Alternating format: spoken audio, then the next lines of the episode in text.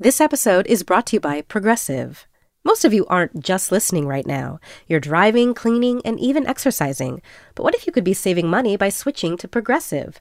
Drivers who save by switching save nearly $750 on average, and auto customers qualify for an average of seven discounts. Multitask right now. Quote today at progressive.com. Progressive Casualty Insurance Company and Affiliates. National average 12 month savings of $744 by new customers surveyed who saved with Progressive between June 2022 and May 2023. Potential savings will vary. Discounts not available in all states and situations.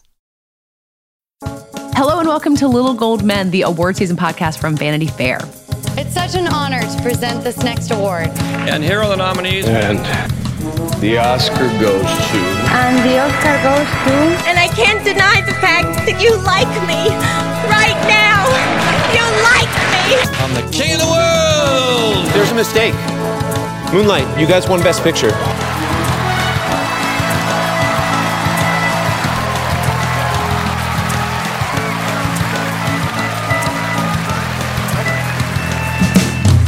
I'm Katie Rich, the deputy editor of VanityFair.com, and I'm here with our chief critic, Richard Lawson. Hello. And our senior writer, Joanna Robinson. Hi, Katie. Uh, we are here at the end of June, which somehow now means it is list making season. We're going to talk about the best TV and movies of the year so far because there really is a lot to discuss out there. Uh, and Richard has helpfully made two lists that will be published on VF.com to help you sort through it. And now we're going to talk about both of them in depth. Okay, so let's start by talking about television. Richard, you and uh, our colleague Sonia Saraiya collaborated on a list of the best TV shows of the year so far. I love that we're just in this period of solidly like, nope, six months is plenty. We need we need lists in the halfway through the year and lists at the end. Um, but uh, tell me about how um, how you kind of piece together what your favorite shows of the year so far were. Well, I, I just want to say, you know, not only Katie will we get year end lists, we're going to get decade end lists too. So oh, Jesus Christ. I'm, it's, it's going to be listomania in December. Like we're just going to start arguing about the social network all over again, just when it felt like we were finished. exactly. Um, but yeah, the TV list. I mean, it was it's mostly Sonia um, who came up with it, and and I sort of added some things um, at, there at the end. But um, it's such a hard thing to do now because you know we say it probably every week or when we talk or at least when we talk about TV on this podcast like there's just so much. And um, you know one omission from from our best of the year so far list is Russian Doll which people were on Twitter were like where where is that show? And it's like you not everything can get in, uh, partly because there are some other like weirder, smaller things like um, Pen 15 or um, I Think You Should Leave that like it felt really important that we include on the list. Um, because making a top 10 isn't just about what you really like, it's about signal boosting. Like you take that into account for this or film list or anything. Yeah. Yeah, I mean, look, it's all you know, it's all subjective. So, like, you know, I, sometimes people get very indignantly angry, and it's like, well, I mean, it's not like I'm not like we're not breaking a law. Like, like we can these things can be whatever they are. You know, they, they, they we want them to be. Um, but yeah, you absolutely, I think, do want to give a show that maybe hasn't gotten the, the same amount of attention as another show um, that little bit of a of a boost because um, again, there's so much out there, and I think that like part of our job as critics now is less about gatekeeping and more about like advocacy and saying like here's this thing that you need to see because um you know i guess we're kind of curating it for people because there's just you know that you can't focus on all of it at once. It would, would go crazy. So what's the thing that you felt the most strongly about getting out there to curate for people and tell them to watch? Well i'm not proud of this but love island um, which is a British uh, dating show that's been on. This is its fifth season is currently airing, and I guess that's what we're technically counting um, as the best TV this year. Um, but yeah, I got into the show last year with season four.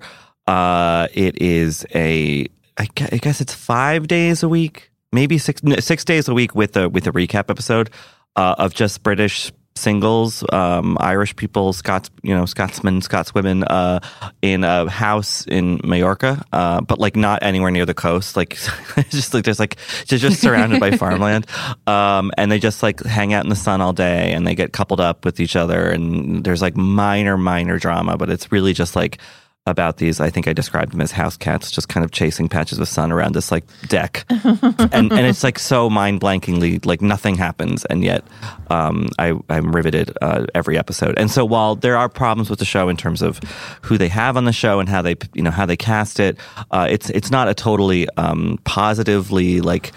Uh, representative or or politically forward show uh, for this era, but um, it's still just um, if you want to turn your brain off for a summer, uh, there you could do a little better, I think, than Love Island. I don't think you're a viewer of The Bachelor, but but does it feel like kind of a corrective to that the whole toxic idea that came up from that of like people getting too drunk and consent issues and like there's always a racist on The Bachelor? Like, is it just like okay, just just people like liking each other on television? Yeah, so it's kind of interesting. Like you do see people on Love Island drink. But uh, my understanding is in earlier seasons, uh, my boyfriend has actually gone back and is now watching season one, and I've like seen like an episode or two of it, and I'm like, oh, it's you have too yeah, much I know, power, Richard. I'm ruining someone else's life. Um, but um, but it's different because because like well, you see them getting actually kind of drunk, but but also apparently there was a rule starting with season four where like it's put out by ITV2 in the UK. Um, but I, maybe it was like some British governmental thing where like you cannot show people smoking as much as they are smoking. so they had like a little cigarette area that I guess they had cameras on. Now they took the cameras away. So you never see anyone smoking cigarettes. You never see anyone drunk. Um, there's implications of sex, but it's so chaste and like everyone is kind of nice to each other and supportive of each other. It's not like an American show where within, you know, like like the real world road rules challenge where within, you know, 2 minutes people are having like rum soaked fist fights. Like that that is not happening on this show. And or if it is it's happening off camera, which I find really refreshing. Um it's really pretty pleasant. Sometimes there's like, you know, an argument or things get a little bit dramatic, but um for the most part, yeah, it's just it's just so like even keeled uh and and and and crucially different um, from an American reality show. Um, and and and yeah, part of the reason why I don't watch The Bachelor or whatever else. Um, I, I don't, I'm not going to say I was surprised not to see Game of Thrones on your list because uh, you know we've all discussed that show and how it ended ad nauseum. Uh, were, are people mad at you for leaving that off too? That I actually haven't heard about, which is interesting. You know, um, I just mm. wrote a piece for one of our special issues, the Emmy issue um, that'll be out this summer for voters, um, about like what shows will uh, kind of take the uh, the mantle from Game of Thrones and Veep, which the conventional wisdom is that those are going to kind of you know run the table at the Emmys in the comedy and drama categories. And when as I was writing it, I was like, maybe Game of Thrones won't because you know, excuse me, a lot of people were like not into that season, so uh, including me and Sonia. Um, I mean, I liked aspects of it, but um, you know, so I don't know. It'll be interesting to see how that show's legacy kind of um, endures past uh, this, you know, this immediate moment because I, I, think that like it's just not really hanging in our memory um, the way that it would it would seem to have uh, before the season started. I've started to wonder that as well, and then also thinking about living in a post Green Book world, how much we're taking our Twitter feeds as evidence of how larger voting bodies think you can go back and forth forever. Right. Well, yeah, no, exactly, and also like part of the work of like we do we do in this podcast, and certainly we do on on VF.com and, and our special issues about the Emmys is like trying to figure out like where the television academy's brain is going to be. And, and looking at our list, you know, we have uh, Ramy, the um, the Hulu show. We have um, When They See Us, Ava DuVernay's show about the Central Park Five. Um, you know, these are shows that like maybe could get Emmy attention. Fosse Verdon certainly feels like likely to, but um, there's a there's a world in which you know on this list of ten, maybe just Barry and Chernobyl are the only things that actually get a lot of and you know Emmy Oh well, Veep, yes, of course, yes, Veep is on there too, yes. Um, but in terms of like newer stuff, it, it's increasingly feeling like you know, sort of viewers, like critics or sort of diehard TV fans and Emmy voters are really on you know diverging paths, um, and um, maybe there will be some convergence uh, coming in the future when once Game of Thrones and Veep have rolled through, um, and and the Academy has to find new things to to give prizes to, but uh, yeah, it's it, will be interesting to see how much you know our list of the best shows so far uh, when the Emmys nominations come out um, next month, uh, if, if, they sync up at all. Joanna, would Game of Thrones be on your list of the year so far? Is that too loaded a question? Um, I don't think so. Like uh, best of 2019? No, I don't think it would. Like uh, there are other sort of um accolades we can hand it like most momentous or you know what I mean, like the thing we were all watching, like that's certainly true.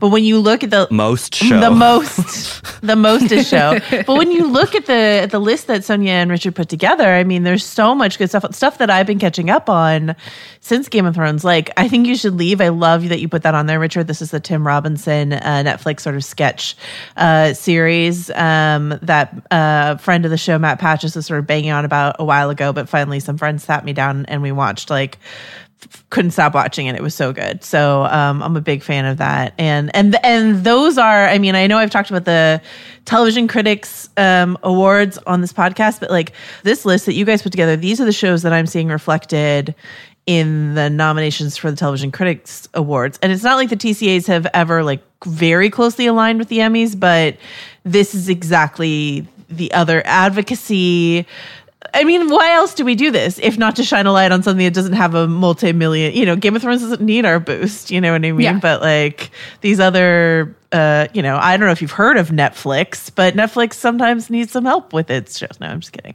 Um, this is a really good list that you guys put together. I really, I really, uh, I, I have no arguments, no complaints, except maybe Russian Doll, but you heard enough of that. So, and the other, I'm really glad, I'm really glad the other two is on here too. There's like an, a lot of nice comedies on here, um, which is a nice break from, you know, we cover a lot of prestige drama when Richard and I do still watching, but it's nice to remember um, all the good comedies that are out there. Yeah, and I think increasingly for me, uh, I'm suffering from a little TV fatigue this year. Um, I'm not quite sure. I think it's because I've just become hideously addicted to YouTube and spending all my time watching that. But like, I love a comedy now because it's short, it's easily kind of digestible, um, and there's so much good stuff being put out there. Um, you know, and if people are listening, like, I think you should leave is.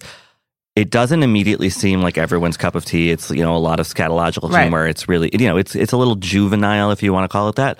But like if you just give in to like the first episode, like I have friends who I would otherwise think are sort of a little bit snooty about the kind of stuff they I'm watch, snooty. who are just all in on it. Yeah, and they're just everyone's just like all in on it because it's just like it, you, I just feel like I'm like 14 years old and laughing at like you know liar liar or whatever dumb comedy I liked back then. You know, it just feels good. It's like a very kind of cathartic feeling. Yeah, completely. And uh, it's one of those things where like they sat me down. They already liked it so much they sat me down to watch it, and I think maybe if I had been watching it on my own, I would have stopped watching. But I was like watching with people who really wanted me to like Mm-hmm. it, so I was like, okay, I'll just like sort of make it through these sketches, um, and then all of a sudden I was just like dying and loving it. So yeah, and it sticks. It sticks better than um, sorry any SNL sketch that I've seen this year. So you know, Well, and speaking of SNL, because Tim Robinson was a writer there Yeah. for a while and was a performer for a year, it makes wonderful use of Vanessa Bayer and Cecily Strong. Um, Vanessa Bayer, who's not on the show anymore, Cecily Strong, who is two of the best performers to come out of that show in the last decade, I think. And um, you know, they they they, they Bayer got plenty of airtime, and Strong still does because but like, I still feel like they're underused, or or we haven't seen enough of them outside of the you know the world of SNL. Yeah. So it's really fun that they each get a sketch where they feature prominently, and um, one of them in particular, Vanessa Bayer's, went really viral because it was the first, It's so um, good. you know, sketch that Netflix released, and it's brilliant. That show was like not totally my thing. I think because like sometimes absurdist comedy just goes past me. But that Vanessa Bayer sketch, uh, and also because it's you know it's about like people at brunch like posting pictures of each other to Instagram. It has this like cultural commentary that a lot of the rest of the show doesn't, at least from what I saw. Um, and also, like you said, Richard Vanessa Bayer is such a treasure. And it's not sneering. It's not. No, I no, mean, no, it's making exactly. fun of something without kind of condemning the people, which I think is a really crucial um, distinction. Yeah, and it's kind of relatable in the way that you feel like you watch everyone else use social media. You're like, am I doing this wrong? Like, I feel like everyone's having more fun on this than me. the sketch that I've seen sort of memed the most, and it is also my favorite, is this like car pitching session sketch. Uh, and there's just like this one great guy who apparently is like a known figure, I don't know, elsewhere in the world, but I've never seen him before, uh, who just like goes off in this car pitching. So you might have seen this like older gentleman with white hair saying stuff like, You have no good car ideas. That's from that sketch. It's so good. So, um, and I think that's like episode three or four, something like that. Uh, and then I'm really glad that you have the other two on here as well. Uh, speaking of SNL alums, the uh, the other two is TBS comedy from Chris Kelly and Sarah Schneider, who were head writers on what I think was the most successful SNL season in like recent memory. Like the show was sort of creating for me, and then they took over as like co-head writers. Um, it was you know it was like the the election boost year sort of thing, but they just did all this great work. They did a lot of like. Um, they had a lot of great work with the with the women of the SNL cast. It was just like a really good time for SNL, and then they abruptly left to do this show, and you're like, oh no, but what? Oh, come back. Um, but the but the other two is so good that uh, I can't really blame them for for doing it. Um, so I'm glad to see it on here. Yeah, it's it's a show that um, surprised me because I, on paper, was like, I'm not sure if I'm to like that. Like, it just felt a little too hip or on the nose or whatever. Um, but uh, I was so pleasantly surprised that w- when watching the other two, that it's not a mean show. Again, got, talking about the Love Island thing, like it, it, it, it ge- has genuine affection for its characters. Um, it's about the siblings of a kid who be, kind of becomes a sort of overnight Justin Yeah. Bieber esque uh, sensation. And you think, okay, so the kid is going to be this total monster. Nope. When you think it's going to go one way, it goes the other, while still being a sort of biting um, satire of uh, you know certain kind of celebrity culture right now and uh, a, a culture of vanity that social media kind of uh, has engendered. Yeah, it's a Um, little it's a little Schitt's Creeky that way. Like in that it's it's like Yeah. Biting but nice. You know what I mean? These people are ridiculous but like ultimately pretty nice. And so you're like enjoying watching it. Uh, unlike, you know, stuff that I can't watch like It's Always Sunny in Philadelphia, which is too mean and I can't uh, my heart can't stand it, but the other two has these like nice moments where you're just sort of like, "Oh, okay. I like it." Yeah. Um, just to, to kind of state the obvious, I don't think we've talked. I think everyone has talked enough about Fleabag, and if you haven't watched Fleabag, watch watch Fleabag. I was happy to see it on your list. Whenever I start thinking about like what I've seen this year, and granted, I haven't seen that many movies. Like Fleabag just feels like obviously the best thing that I've seen this year anywhere. Um, so the more that we talk about that, the more I start letting myself think it might get somewhere in the Emmys, which might be false, but at least it can be on lists like this. No, I mean like Amazon Amazon comedies tend to do like fairly well at the Emmys and I think I don't know if that's because they know how to play the awards game better than other people or whatever. Like Catastrophe got nominated at least like I I can see Phoebe getting like some nominations for writing or something like that at least. Something like that, you know. Yeah, and it definitely feels like Katie, kind of what you were saying that like, um, granted, you know, I'm speaking from something of a bubble, but like Fleabag has been the thing this season. Yeah. You know, the, this half of the year, like it, it's it's the thing that's most universally spoken about in positive, really like effusive tones at a time when its creator Phoebe Waller-Bridge is like her star is ascendant for not only this show but other stuff that she's worked on. It feels like really tapped into the zeitgeist right now, um, and you know that's probably not true for everyone across the country. But I could see that making an impression on, on voters where they would almost feel like, well, if we don't put that show in the mix, then like we're going to seem so out of touch. Yeah. Um, She got a, an Emmy nomination for the first season of Killing Eve. So I could I could definitely see her getting at least in in the writing category. I could definitely see her getting at least a writing nomination. Of course, I would love a nomination for Andrew Scott. And I, I don't know that the comedy category is as closed down as the drama category. You know, I think there's definitely room for this. And and like Fleabag and, and Barry are those um those comedies that seem like they're cheating when they're in the comedy category, right? Because they're basically dramas. But often those those do better when it comes to nomination times because you're like, oh, they're doing so much more emotional work and and like hardcore comedians are over here taking practical falls and they're like, this is work. Come on, give me leave my category alone. So Well, that's know. what's funny about Succession, which is going to be competing in the drama category, um, which I'm catching up on. is from season, it's from last summer, so it's technically too old, but it's like one of the funniest things that I'm watching right now, and it's a drama, but like it because it has such carefully constructed jokes. So, so those lines kind of matter only for awards categories, and then they just get so blurry. Yeah.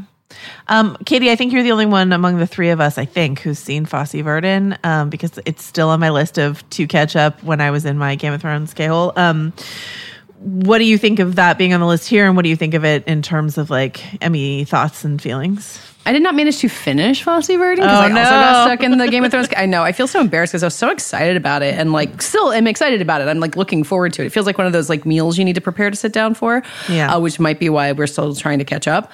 Um, but yeah, I mean, the, from what I watched, like Michelle Williams is giving like the performance of a lifetime, which she routinely does. Um, I think she is so well suited to screen work. Like her face is so expressive. And I thought about this when I saw her in Cabaret on Broadway a couple years ago, which is kind of a funny practice for this.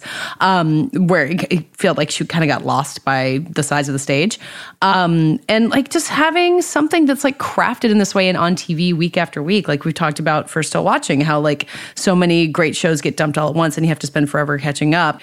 It's like HBO and FX who are doing the like week by week exploration. And even though I'm going to catch up on the rest of Fosse Verdon as kind of like a binge, um, kind of like watching it play out and watching people discuss elements of Bob Fosse's life and Gwen Verdon's life week by week, I really appreciated its place in the TV conversation. Yeah. Well, it's an interesting show. I watched, I guess, the first five because I wrote a review of it, and um, it's like the big question I had was who is this for? I mean, I knew I know it was for me and for you, Katie, like for like theater nerds, like yes, for sure. But like in a broader sense, you have these two big stars, Academy Award nominee, Academy Award winner. Uh, you're putting some money into this, and yet it still felt admirably niche. Like it was very specific about its world, and um, yeah. So I'm eager to finish the series too because I, I, I want to see where they take it. And I, I, I think that it's the kind of thing that because it has the star power will sort of resonate. And it's it's comfortably a limited series or a mini series. It is not. They're not doing more of it. You know. He's not going to Big Little Lies season two here. Right. So I really think that it has a clear category that voters can put it in, and I think that will help it considerably, especially this year when you have the uh, Television Academy being like, okay, sorry, you know, no more of this. American Horror Story, you're a drama series. Big Little Lies, you're a drama series. Like none of this limited series, like like uh, fudging the, the rules. So I think they're getting a little bit more strict about that, which I think is fair. Um, but yeah, Fosse, so Fosse Verdon, which is distinctly this you know closed circuit of a thing um, will will will do well. Then again, it has Chernobyl to contend with, which was this kind of Yeah. really I think uh, under the radar thing that then just broke out big. We talked about it last week, but I feel like those are two pretty big juggernauts that are going to be going head to head. If Chernobyl wins limited series, it's HBO, HBO, HBO with Game of Thrones, Veep, and Chernobyl. That's uh, it's really something. And and somehow still Sharp Objects is eligible, right? yeah, they aired last summer, right? I just I just can't believe that Amy Adams is going to have done like all of that and not get anything. Makes me crazy cuz she's so like she's so good. That was like that was the TV performance for me. So, um the other show that I thought I would mention that's not on your list, but um I would add it if I were to, which is Better Things, uh Pamela Adlon's FX series. This is a show that could have gotten like sort of sunk down entirely in the Louis C.K. controversy because Pamela Adlon sort of like she was the creator, but he was sort of you know she was on Louis with him. He was you know a co-exec producer on it. He wrote a bunch for it, and so when sort of he became persona non grata in in the industry and, and at FX specifically, like the number one question I heard from people is what's going to happen to Better Things, and the answer is Better Things is as good as if not better than ever before. And Pamela Adlon sort of running the whole whole thing herself is just incredible. And so it's a show that I really, really love that I think flies under the radar. Like critics don't forget about it, but I feel like, uh, and, and, and honestly, awards voters don't really forget about it. Uh, Pamela Adlon's been nominated a bunch of times, but, um, you know, I don't hear people talk about it as much as I would like them to. So there's something about the FX comedies because You're the Worst is another one that I, you know, I just like, FX has had its issues getting its comedies that aren't like Louis, and I guess it's always Sunny the longest running comedy on TV ever, uh, to to like really stick in the conversation the way that some of the other platforms do. So I'm David Remnick, host of the New Yorker Radio Hour. There's nothing like finding a story you can really sink into that lets you tune out the noise and focus on what matters. In print or here on the podcast, The New Yorker brings you thoughtfulness and depth and even humor that you can't find anywhere else. So please join me every week for the New Yorker Radio Hour, wherever you listen to podcasts.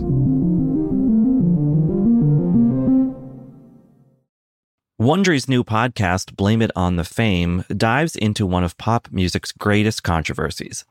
Milli Vanilli set the world on fire, but when their adoring fans learned about the infamous lip syncing, their downfall was swift and brutal.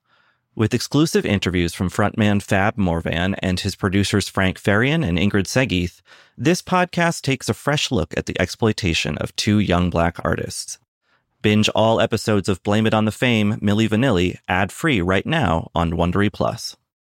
All right, so let's move on to talking about movies. Uh, Richard, you're also going to have a list of the best uh, movies of the year, which is it's amazing that you managed to do both of these lists when you have spent the whole year watching Love Island. It's a it's an impressive use of your time. I mean, I'm just making it up. I don't- you haven't seen any haven't of seen it. Um, uh, Richard, maybe we should just start with what uh, made Joanna and I both gasp when we took a look at your, li- look at your list. Uh, Alita Battle Angel, huh? Literal gasp Mhm. into the microphone. hmm Yeah, um, I, that's exactly the reaction one wants when when putting together a best of list. You want you want to you want to throw in a little the little little surprise. Um, yeah, it's a big silly action spectacular that Robert Rodriguez directed, that James Cameron produced, that didn't do horribly at the box office, but certainly did not do the money, uh, the kind of money that it w- was supposed to when it was in- initially conceived. You know, big sci-fi robot cyborg sort of epic uh, that I just loved. I, I, I you know, earnestly, um, and um, it feels like a kind of thing. It's based on a manga, um, so it, it it is you know based on something. It's not a totally original idea, but it is a semi sort of superhero uh, story that like wasn't about the same 10 Marvel characters that you're used to seeing. So I, I really appreciated that. Um, but I know that that's polarizing. I think my my favorite role that Alita Battle Angel now has in culture is that it's responsible for Dark Phoenix getting shoved around the schedule. Like it managed not only to, as you said, to kind of have its own superhero story, but doomed another one. It's a uh, it's a strange footnote in history. hmm Yeah, the, the scuttlebutt is that um, James Cameron, again, who's a producer, got Fox to move Dark Phoenix because he, he wanted to make room for Alita. Um, they still dumped it kind of in February in a, in a way that felt uh, maybe unfair to the movie. Um, you know, and and it's the kind of thing where at the end they really set up a sequel with a kind of surprise celebrity cameo who is going to be the villain in the next movie, and I don't think we're going to get that. So uh, I would just you know caveat that to people who haven't seen the movie yet and, and, and are encouraged by my raving about it to go see it. That like you, there might be a slight sense of you know uh, unmet uh, needs or you know un, unsatisfied quality to the end of the movie, but um, I still think it's really fun um, and and feels like you know it's it's weird. It, it's a big corporate enterprise, yes, but like it still has a sort of individual flair to it that I really appreciate. Uh, I understand that, uh, just not talking about Alita Battle Angel forever, but one of the things that intrigues me most that I've heard that does make me want to see it is that Christoph Waltz is not giving the same performance he feels like he's been giving ever since Inglourious Basterds. You think for like two seconds that he's like some sort of villain, but then he's just like nice dad. He's a nice dad. He's a nice, nice mad scientist dad. With a big crazy hammer weapon. Between him and uh, Ben Mendelsohn and Captain Marvel, it feels like a good year for villainous character actors playing nice dads in a surprising twist. There's like what four Oscar winners in Alita Battle Angel, right? It's Jennifer Connelly, Mahershala Ali, Christoph Waltz. That's crazy. I really hated that movie, like with with like so much every fiber of my being. And I think I think it was exacerbated for me. And I remember Richard and I were like texting about it afterwards, and like Richard's like, I really loved it, but like, is this problematic adaptation from the manga? And I was like, No, it's fine. He's like, Great, I can just love it. And I'm like, No, it's bad. anyway, um. I had this like weird Q and A that came with my screening, um, which had uh, James Cameron and his producers uh, and Robert Rodriguez uh, and some of the actors answering questions, and they were just like patting themselves on the back. These like Jennifer Connelly was basically silent, so was Rosa, Rosa Salazar, who plays the titular Battle Angel, and um, and these men were just patting themselves in the back for creating what they called basically an elegant allegory for female puberty. And I was just like, give me a break. I, I can. Oh, well, that's perfect. I don't want to hear that. I was just like, what? I mean, I think like I was already like hard mixed on that just because I don't like a lot of CG. Like that's just not my thing. But like, um, I was already hard mixed on the movie that I saw that, and I was like, I literally, I think, groaned aloud in the theater, and maybe like they wanted to kick me out, but I was just like, are you kidding me? The the, the audience I saw it with loved it though, and it might be like a fun home watch, but I don't know, I don't know, man. Um, what else is on your list, Richard? Uh, well, a, a, a movie that uh, I was really happy to include because I think it really came and went with a disproportionate sort of amount of buzz was Her Smell. Oh my God, yes.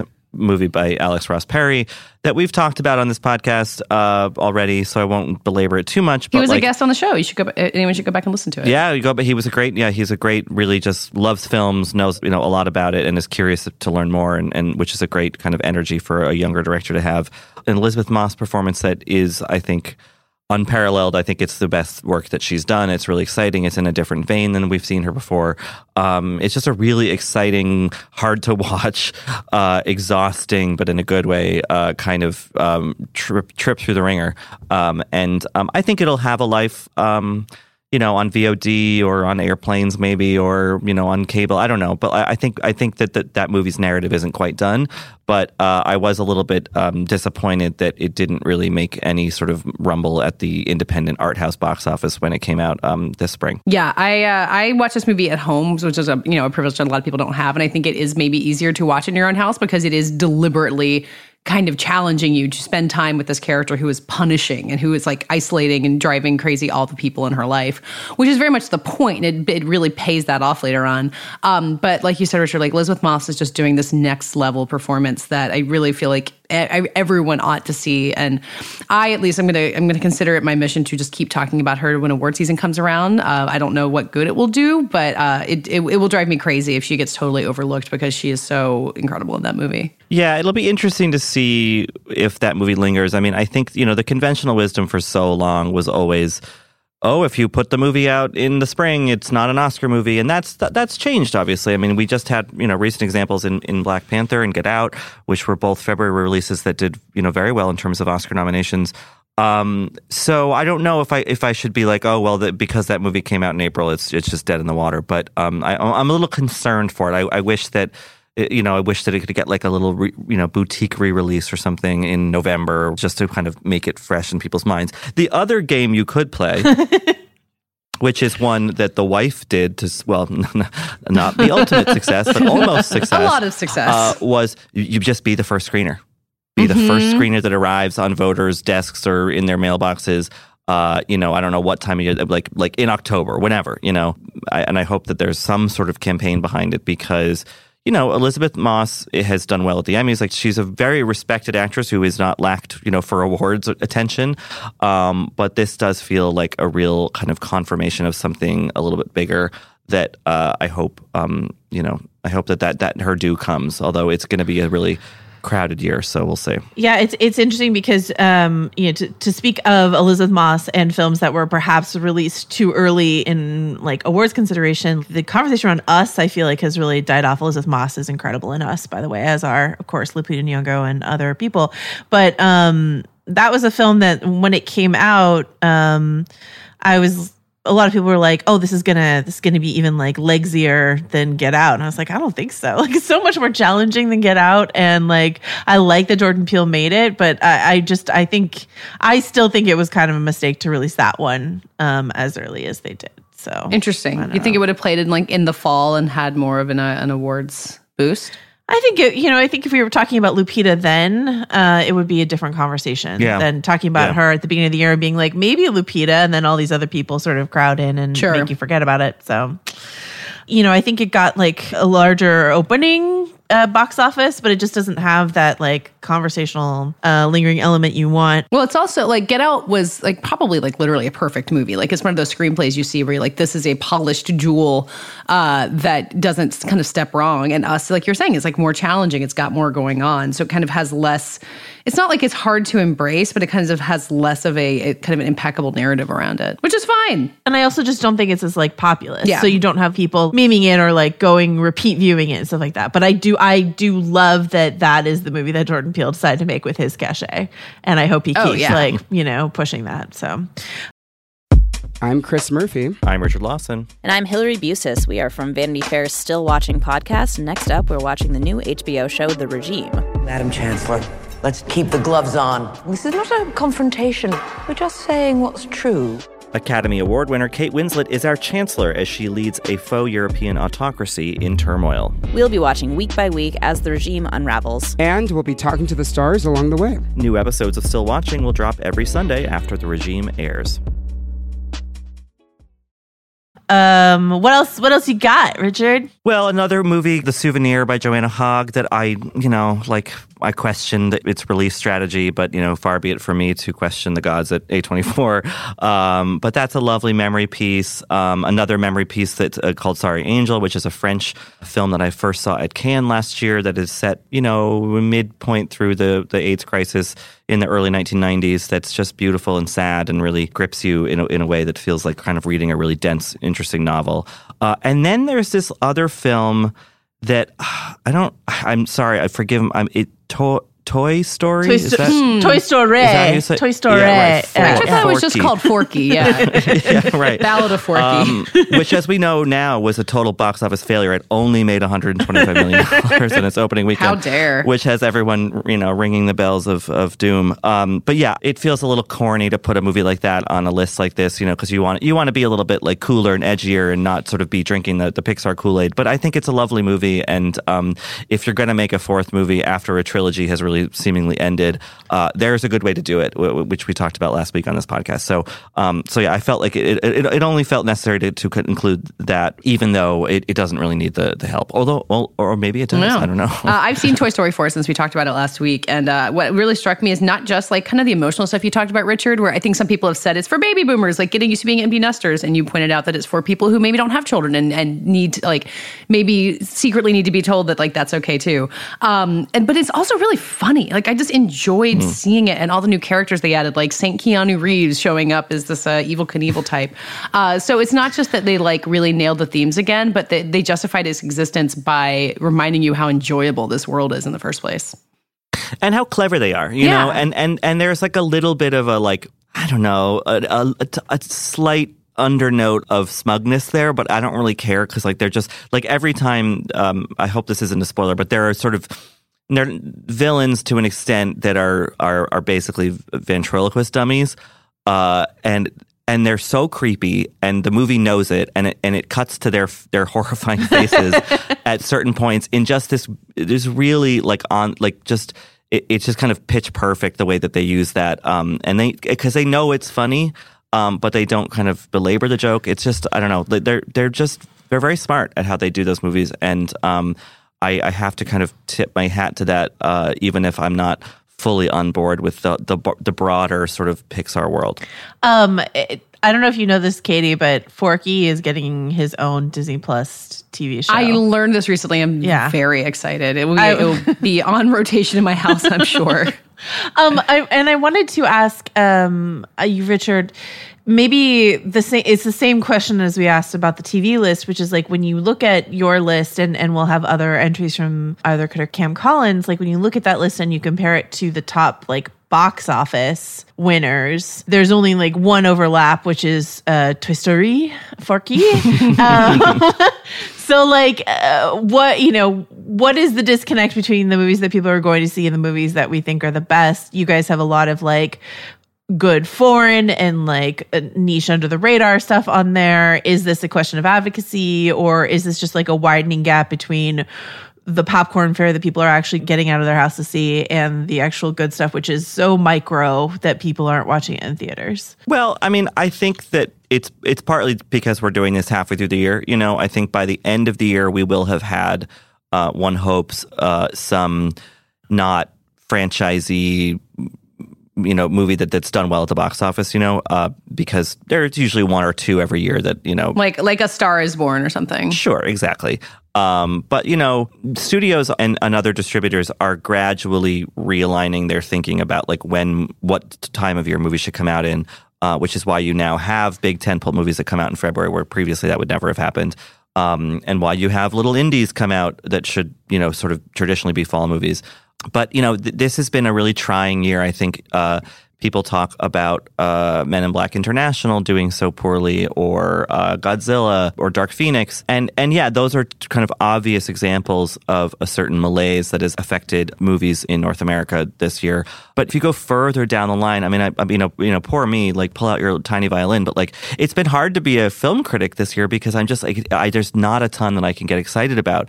Um, I, I feel really strongly about all the movies on this list, but um, but I think it does represent a sort of I don't want to say lackluster, but a, a, quieter year, let's say, than in years past. Maybe Alita Battle Angel wouldn't be on my list if, if, there had been something else, but I just didn't see that something else. You know, I liked Captain Marvel and I liked, uh, I didn't mind Men in Black International, but like, Alita is the only movie of its scope and scale that uh, really said anything to me yeah. uh, this year, which, um, you know, I, I, think in years past that's not really been true. So we're we're we're in, we're in a bit of a fallow period. I mean, obviously, television is you know roaring away, but um, I have hopes that this list will look different in December, and I'll have a lot more to add to it. I mean, justice for Detective Pikachu and all that. No, I'm just kidding.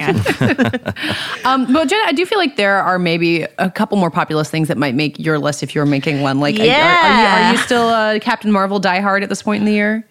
I don't know that I was ever a Captain Mar- Marvel diehard, and I don't know that Captain Marvel would make my top ten list. Though I really did like it. Uh, uh, I might put Avengers Endgame on there, but maybe not. I don't know. I would. I would definitely consider putting it on there, um, if only for like the same reason, the most movie. Just like Mhm, Game of Thrones mhm. is the most TV. But there's. I did write down a couple other movies.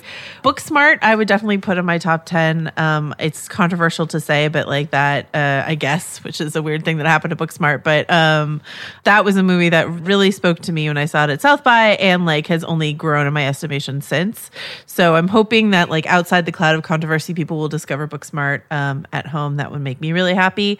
Well, I Um, feel like also uh, since we talked about its uh, performance at the box office, I'm just looking at Box Office Mojo. It's made twenty million dollars, which is not less than it deserves, I think, but not doing so bad for itself. So that was a nice, uh, like delayed happy ending that I found. Yeah, and then in the top 20, you will find another thing that like I just can't stop thinking about it even though I know it's not a great movie, which is Rocketman. Like there's so much good in Rocketman that like it is kneecapped by some stuff that it doesn't need. But over time and distance, I just think about the good stuff and I'm like, oh, Rocketman was so good in part. So, like, I don't know that I could, in good conscience, put it on like a top 10, but uh, it's definitely one that I, that I've been thinking a lot about. And I'll be curious to see how that does. I mean, it did, it did fine at the box office.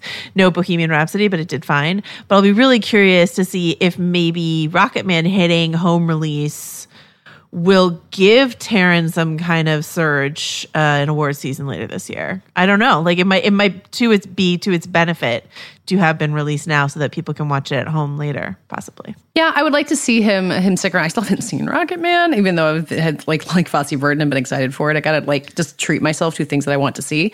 Um, but it is funny at this point in the year when we start talking about awards because we can't help ourselves that the shape still feels so fuzzy. Like there's a handful of things that we expect to see in the fall or we've seen trailers for, but a lot uh, still won't be known until like Toronto and Venice start announcing their lineups in August. So it is a funny period to be like, yeah, Taron, why not? And you truly, why not? Like all the other potential stuff that could come in could flop terribly, and he'll still be stand. He'll he'll still be standing like Elton John and the song. Yes. Um, hopefully Taron will still be standing um, at the end of the year.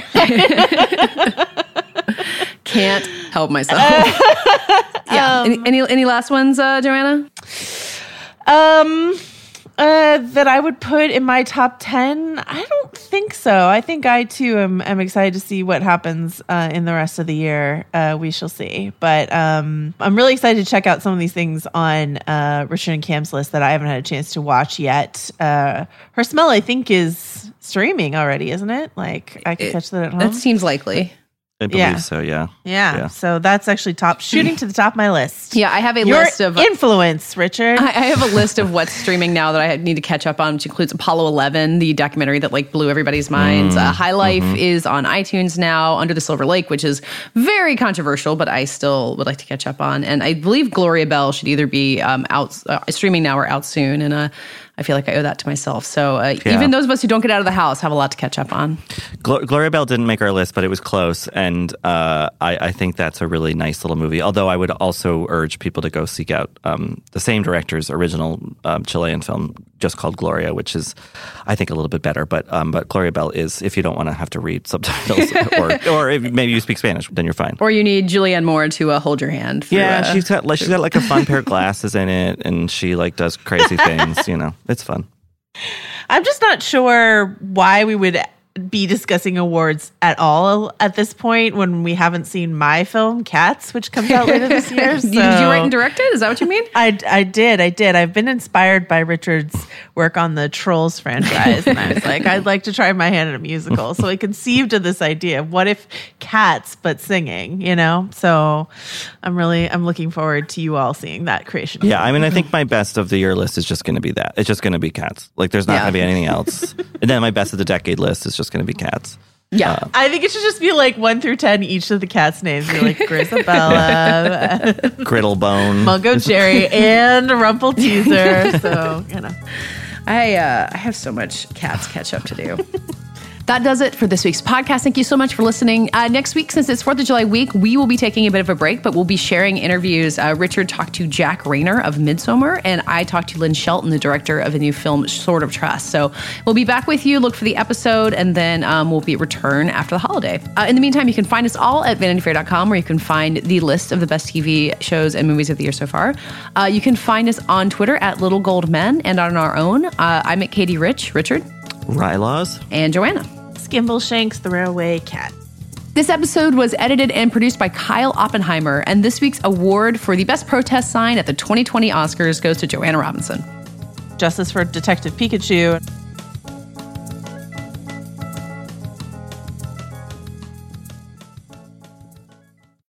I'm Rachel Martin. You probably know how interview podcasts with famous people usually go. There's a host, a guest, and a light Q&A.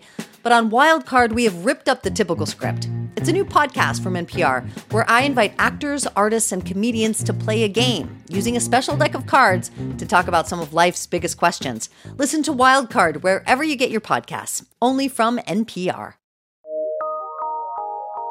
From P